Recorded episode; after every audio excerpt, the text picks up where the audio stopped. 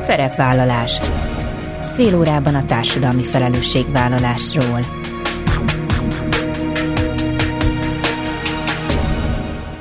Jó napot kívánok! Bíró Bori köszönti Önöket! Adásainkban hétről hétre példákat hozunk arra, hogy egy-egy cég vagy intézmény, netán magánszemély, milyen formában, milyen eszközökkel járul hozzá anyagi gondok, társadalmi problémák orvoslásához, az életminőség javításához, a fenntartható fejlődéshez. Imodon is kifejezve, hogy felelősséget érez azért a környezetért, amelyben él és dolgozik. Hol a határ, milyen jogi szankciók vannak, és azok mennyire eredményesek, fel lehet-e számolni, vagy öröki együtt kell vele élni. Többek közt ezeket a kérdéseket járta körbe a gyűlöletbeszéd kapcsán civil szervezeteknek és aktivistáknak szervezett műhelyfoglalkozás. Az adás első részében a szervezőket, Félix Anikót, a Haver Alapítvány ügyvezető igazgatóját, és Daróci Annát, a Firéna Menka munkatársát kérdezem. A műsor második felének vendége pedig a workshopon résztvevő egyik szervezet az EIHA, vagyis az Emberi Jogi Nevelők Hálózata képviseletében Kövesi Györgyi. Ezek a mai témáink, tartsanak velünk! Ma kivételesen két beszélgetőtársal indítjuk az adást. Félix Anikó a Haver Alapítvány ügyvezető igazgatója és Daróci Anna a Firén Amenka munkatársa. A telefonnál mindkettőiket köszöntöm, jó napot kívánok! Jó napot kívánok! Jó napot kívánok! Mert hogy közösen szerveztek egy workshopot új történetekkel a gyűlöletbeszéd ellen, ez volt a címe. Kifejezetten civil szervezeteknek és aktivistáknak szólt ez a műhely foglalkozás, és hát azzal a felhanggal, hogy úgy látják, úgy tapasztalják, hogy korunk egyik legégetőbb problémája a gyűlöletbeszéd kérdése, úgyhogy én azzal indítanám, hogy milyen tapasztalatok és élmények alapján tartották fontosnak, hogy kifejezetten a gyűlöletbeszéd kapcsán tartsanak workshopot? Üdvözlök minden kedves hallgatót! Én egy nagyon picit összefoglalnám akkor ennek az egész eseménynek, rendezvénynek a hátterét, ha szabad, ami pedig Persze. egy két éves Európai Uniós finanszírozású projekt, amiben nem csak ez a két szervezet vesz részt, hanem a Haver Alapítványon, a Pirenamencán kívül a Budapest Tide és a Political Capital is.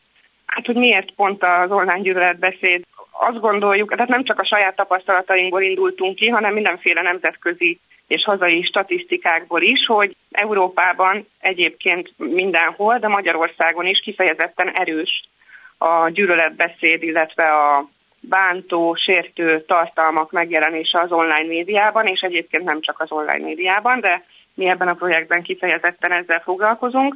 Tehát nem csak általában, hanem, a, hanem kifejezetten a kisebbségi vagy sérülékeny közösségek elleni gyűlöletbeszéd nagyon számottevő, és mi civilek úgy tűnik, hogy viszonylag kevés eszközzel rendelkezünk, vagy korlátozott a tudásunk arról, hogy hogyan tudunk ezzel ellen fellépni. Egyébként aztán, bocsánat, még nyugodtan kiegészíthetik, csak ez egy érdekes aspektus, amit említett, és hogy kiemelte az online médiát, mert gondolom, hogy itt is, mint oly sok más téma kapcsán felmerül az a kérdés, hogy miért van ez, és gondolom, hogy valahol a válaszot keresendő, hogy sokan ugye álnevek mögé bújnak, vagy arc nélkül vannak jelen a, az online médiában, tehát hogy sokkal kisebb tét nélkül történik bármi, mint mondjuk egy személyes kommunikáció során. Valahol itt keresendő ennek az oka? Igen, kétségtelenül az internet az felfokozta ennek a problémának a láthatóságát, de azért azt nem lehet elfelejteni, hogy előtte is volt gyűlöletbeszél, és az internet inkább egy eszközt ad rá, illetve felnagyítja a problémát, de mhm. ugyanakkor ezek a gyűlöletek, ezek nem az interneten képződnek, hanem csak ott csatornázódnak ki, de mindenképpen nagyon fontos része ennek az, hogy óriási mértékben és kezelhetetlen mértékben van jelen az online térben a gyűlöletbeszéd, és ez is volt a, a, egyébként a workshopnak az egyik témája, hogy mit lehet tenni. Egyrészt ugye a szankcionálás az egy eszköz, amivel élnek is a szervezetek, illetve erre különböző szabályozások is léteznek, de ugye ez egy ilyen elszabadult ágyú golyó lényegében a közösségi média, hiszen nincsen megfelelőképpen szabályozva, illetve mindig próbálkoznak a civil szervezetek részéről, illetve próbálkoznak ezek a közösségi média platformok is a maguk módján valamelyes szabályozni ezeket a dolgokat, de ennek a mértéke az szinte kezelhetetlen, és erről is beszélgettünk a workshop során, hogy hol végződik a véleménynyilvánítás szabadsága, és hol kezdődik a gyűlöletbeszéd, illetve a közösség elleni izgatás, és hogy ez egy megoldatlan probléma. Mi olyan eszközöket próbáltunk ezzel a workshoppal adni a civil szervezetek kezébe, amelyekkel valamennyire fel tudják venni a harcot az online gyűlöletbeszéddel szemben. Belekapaszkodnék abba, amit az imént említett, hogy nagyon nehéz a határvonalat meghúzni, hogy hol végződik a véleménynyilvánítás, és hol kezdődik a gyűlöletbeszéd, mert hogy van-e arra, hát kvázi definíció, hogy mi számít gyűlöletbeszédnek? Tehát érdemes-e ezt valamilyen formában körülhatárolni? Hát egyrészt, hogy nyilván a, a jogszabályozásnak van definíciója, az más kérdés, hogy a joggyakorlat ehhez képest hol helyezkedik el, de ahány ország, illetve az uniós szabályozás is mindenhol más a gyűlöletbeszéd definíciója, és az online gyűlöletbeszéd egy külön specifikus tényező. Illetve azt szeretném hozzátenni, hogy ugyanezen a projekten belül, vagy ennek a keretében néhány hete a politikál kapitál szervezésében volt egy szakmai konferenciánk, ahol az egyik téma pontosan ez volt, a gyűlöletbeszédnek a szabályozása, illetve a, a jogi definíciója, és hát tulajdonképpen a jogászok is arra megállapításra jutottak, hogy nincsen egy ilyen nagyon egységes definíciónk, akár Magyarországon is. Nagyon sokféleképpen lehet értelmezni a jogi állásfoglalást, nemzetközileg persze még több különböző variáció van, úgyhogy mi ebben a projektben nem is feltétlenül vagy kifejezetten a, a jog által gyűlöletbeszédnek definiált megnyilvánulásokra koncentrálunk kizárólag, hanem létrehoztuk ezt a bántó vagy sértő beszédmód kategóriát, ami, ami egyébként az Európa Tanácsnak a definíciójával valamennyire összecseng, hiszen ez minden diszkriminatív, az egyes kisebbségeket bántóan, feltüntető vagy megszólító megnyilvánulásra vonatkozik, és mi ezeket szeretnénk kezelni, tehát nem csak a szűken értelmezett, szankcionálható gyűlöletbeszédet. És ez valószínűleg egyébként egy sokkal tágabb témakör, olyan értelemben, hogy ha ezt a bántó beszédmód kategóriát próbáljuk használni, amit az imént említett, ez ha csak így nagyon józan paraszti észre gondolkodom, akkor talán nem lenne probléma, ha mondjuk már az általános iskolában egy olyan terület lenne, amivel foglalkoznának a gyerekek, vagy akár családon belül, hogy ha arról beszélgetnének, hogy hogyan nem bántom meg a másikat, tehát mondjuk így a kulturált társalgásnak a külön különböző formái, tehát azt akarom csak mondani, hogy jó nagy fába vágták a fejszéjüket, mert hogy ez egy nagyon, nagyon ingoványos terület minden szempontból. Igen, és amit említetted, hogy a, ez a mikroszinten is abszolút megjelenik, tehát nem csak társadalmi csoportok közötti gyűlöletbeszédről beszélünk, hanem ami mondjuk az osztályon belüli iskolában tapasztalható bullying jelenség, ami szintén ehhez kapcsolódik, és mindenhez, ha mondjuk egy olyan környezet társul, akár politikai, akár társadalmi környezet, amiben mondjuk a gyűlöletbeszéd normalizáltá válik, vagy megemelkedik az inger küszöbe az embereknek, hogy még nehezebb fellépni, azonosítani és fellépni ellene. Említették még az interjú elején, hogy ez ugye nem csak Magyarországon létező jelenség, de hogy azzal kapcsolatban van esetleg információ, hogy mondjuk az EU többi országához képest erősebb a gyűlöletbeszéd jelenléte Magyarországon? Hát én azt gondolom, hogy mindenhol eléggé rossz, negatív a helyzet. Van egyébként egy nemzetközi munkacsoportunk, ami havonta találkozik online, és minden alkalommal egy másik civil szervezet vagy egy másik ország mutat egy ilyen körképet arról, hogy náluk mi a helyzet. Szerintem nagyon fontos, hogy egyrészt változó, hogy ki kellene mennyire erős az egyes országokban a gyűlöletbeszéd, de talán még inkább az, hogy melyik időszakokban. Tehát, hogy azt azért Magyarországon is tapasztaljuk, hogy politikai érdekektől függően hol ezt a csoportot kapják elő, hol azt a csoportot kapják elő, és nemrég volt egy ilyen beszélgetésünk egyébként a környező országokban a választási kampányokkal kapcsolatban, hogy ilyenkor bizony felerősödnek a különböző csoportok elleni bántások, sértések a közösségi médiában is. Tehát tulajdonképpen akkor egyenesen arányos, hogyha van egy olyan téma, ami tematizálja, van egy olyan ügy, ami tematizálja a közéletet, akkor az kihat erre a szintre is, a, az online világ szintjére is, és ezzel együtt pedig erősebben jelenik meg a, a gyűlöletbeszéd. Biztosan, de, de valamennyire azért azzal vigyázni kell, hogy mennyire azonosítjuk a, az online gyűlöletbeszédet, holott az is, hogyha a jogi szabályozás alapján gyűlöletbeszéd, akkor gyűlöletbeszéd, ezt nem vonom kétségbe, ugyanakkor az biztos, hogy most sokkal jobban elszabadulnak az indulatok a monitor előtt ülve, és sok ember adott esetben egy face-to-face kommunikációval nem betemedne arra, hogy, hogy ilyen szavakat hozzávágjon az embertársához, de a klaviotúra előtt viszont felbátorítva érzi magát, tehát valamennyire más a, az egésznek a jellege. Tehát ilyen szempontból ok-okozati összefüggést nem lehet, illetve tudatás alapján lehet csak mondani, és ez most még nem tartalmazta ez a, ez a projekt ez erre való válaszadás képességét számunkra. És mire jutottak? Van-e megoldás, vagy mondjuk fel lehet-e számolni a gyűlöletbeszédet? Hú, most nagyon nehezebb kérdezett. Én azt gondolom, ez most a személyes véleményem, meg valamennyire a projektnek a tapasztalataiból is indult, hogy nyilvánvalóan teljesen felszámolni nem lehet, viszont különböző csatornákat vagy irányvonalakat tudunk, vagy tudtunk meghatározni, hogy, hogy mégis hogyan próbálkozhatunk ezzel. Tehát tulajdonképpen mondhatom, ilyen csúlyán célcsoportokat határoztunk meg.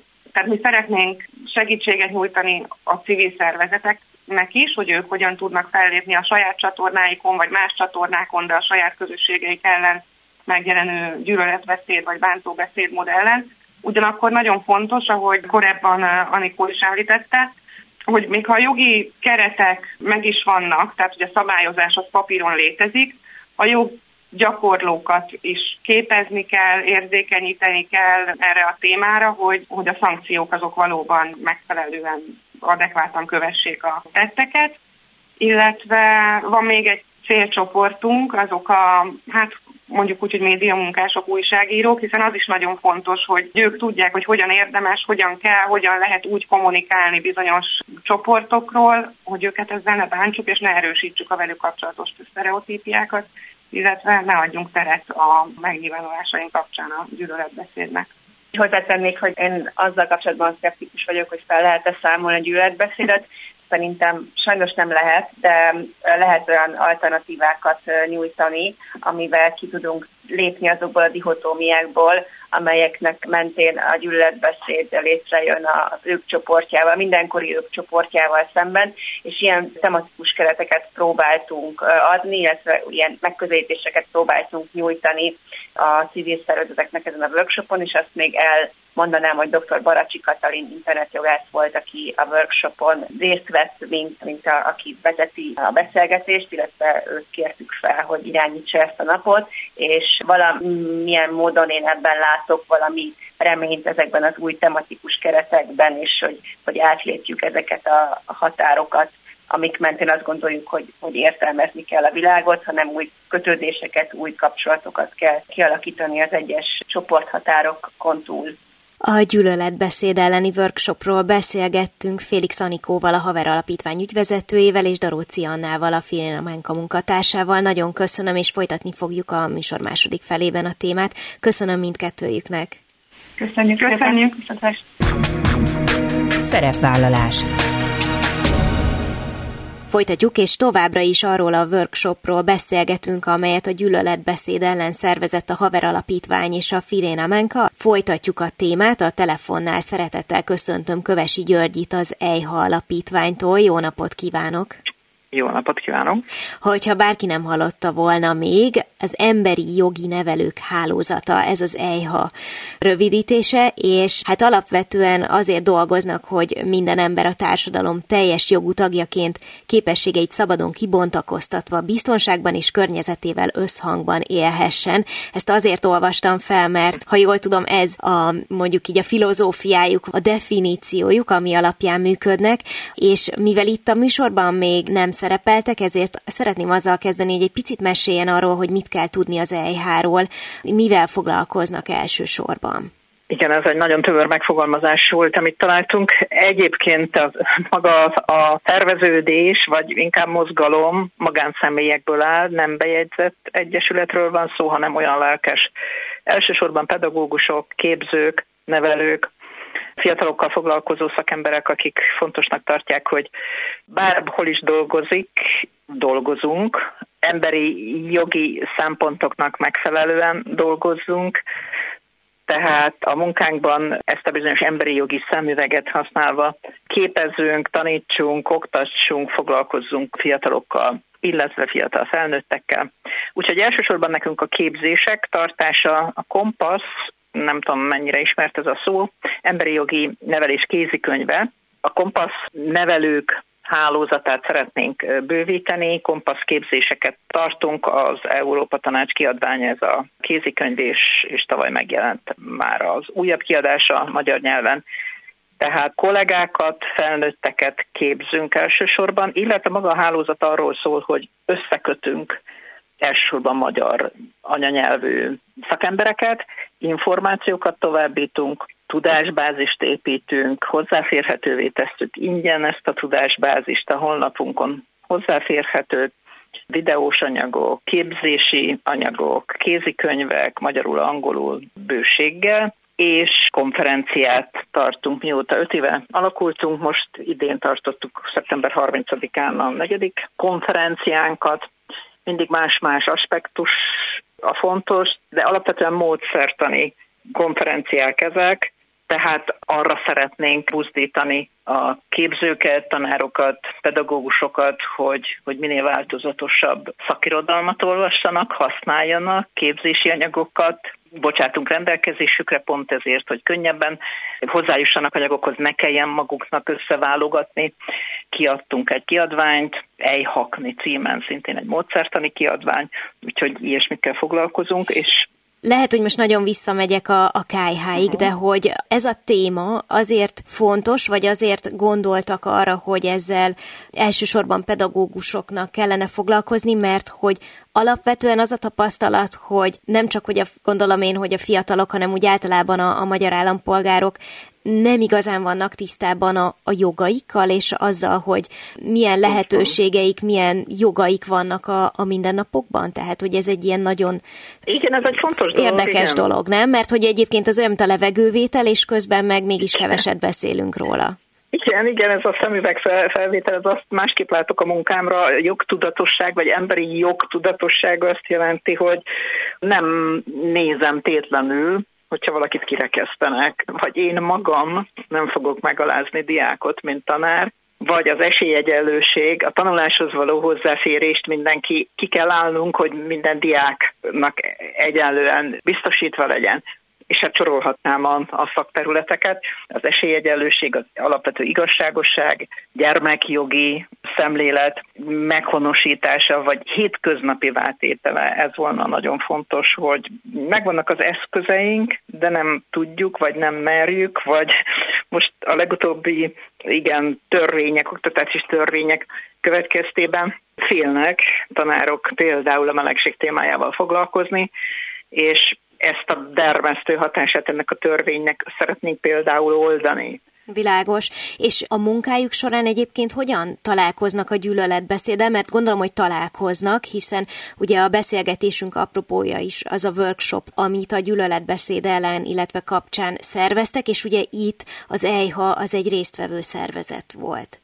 Igen, hát a képzéseinken résztvevő tanárok, nevelők hozzák a saját eseteiket, a saját nehézségeiket, úgyhogy mi rajtuk keresztül találkozunk vele, illetve a minket támogató szervezetek, egyesületek tevékenységén keresztül találkozunk vele, tehát a legfontosabb az, hogy a prevenciós munkában részt tudjunk venni, vagy azt elindítsuk, azt erősítsük, hiszen minél korábban kezdünk el másképp tanítani, másképp foglalkozni gyerekekkel, egy demokratikus rendszerben résztvevőként, partnerként kezelni őket, vagy segíteni őket, akkor egy másfajta világot fogunk építeni, gyűlölet helyett mondjuk együttműködésre neveljük őket, és ez a képzés, ez például arra volt jó egyrészt, hogy közösen gondolkodjunk arról, hogy hogyan,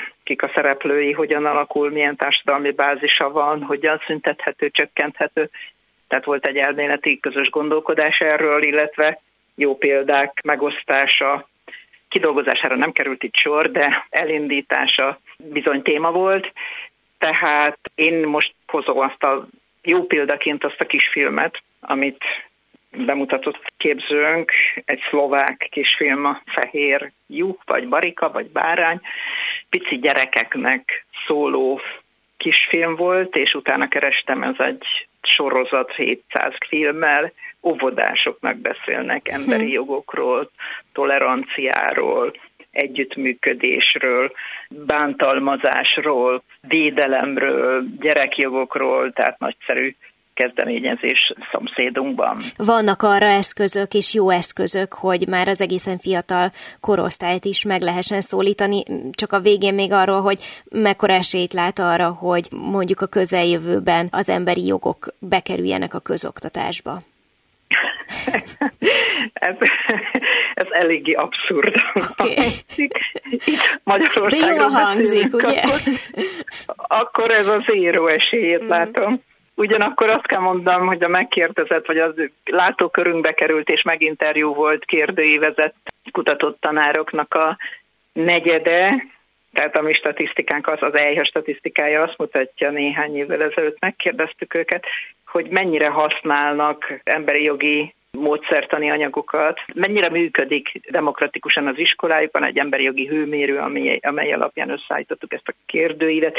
És hát a tanárok negyede nagyon jól használja ezeket az anyagokat, nagyon kiválóan helytáll, próbálkozik sok mindennel, és továbbra is ezeket a tanárokat szeretnénk erősíteni és, és bátorítani arra, hogy ne féljenek. De arról azért elég irreális beszélni itt és most Magyarországon, hogy ez oktatási minisztériumi támogatás, központi támogatást kapna az emberi jogok és a demokratikus állampolgárságra nevelés. Pont az ellenkezőjének vagyunk szemtanúi és elszenvedői. Már csak ezért is nagy szükség van az olyan szervezetekre, mint az önöké is, az EIHA képviseletében, az Emberi Jogi Nevelők Hálózata képviseletében Kövesi Györgyivel beszélgettem. Köszönöm szépen, és hát további Köszönöm sok sikert a munkájukhoz. Köszönöm, viszont hallásra. Ennyi fért a mai műsorba, legközelebb jövő héten szombaton 13 órakor jelentkezem. Ha bármiről lemaradtak volna, az adást vissza tudják keresni a Klubrádió archívumában, és tudják, podcast formában is elérhető a szerepvállalás. Keressék a Spotify, a Google és az Apple podcastek felületein, ahol bármikor meghallgatható a műsor. Köszönöm, hogy velem tartottak, további kellemes online rádiózást kívánok. Bíró Borit hallották.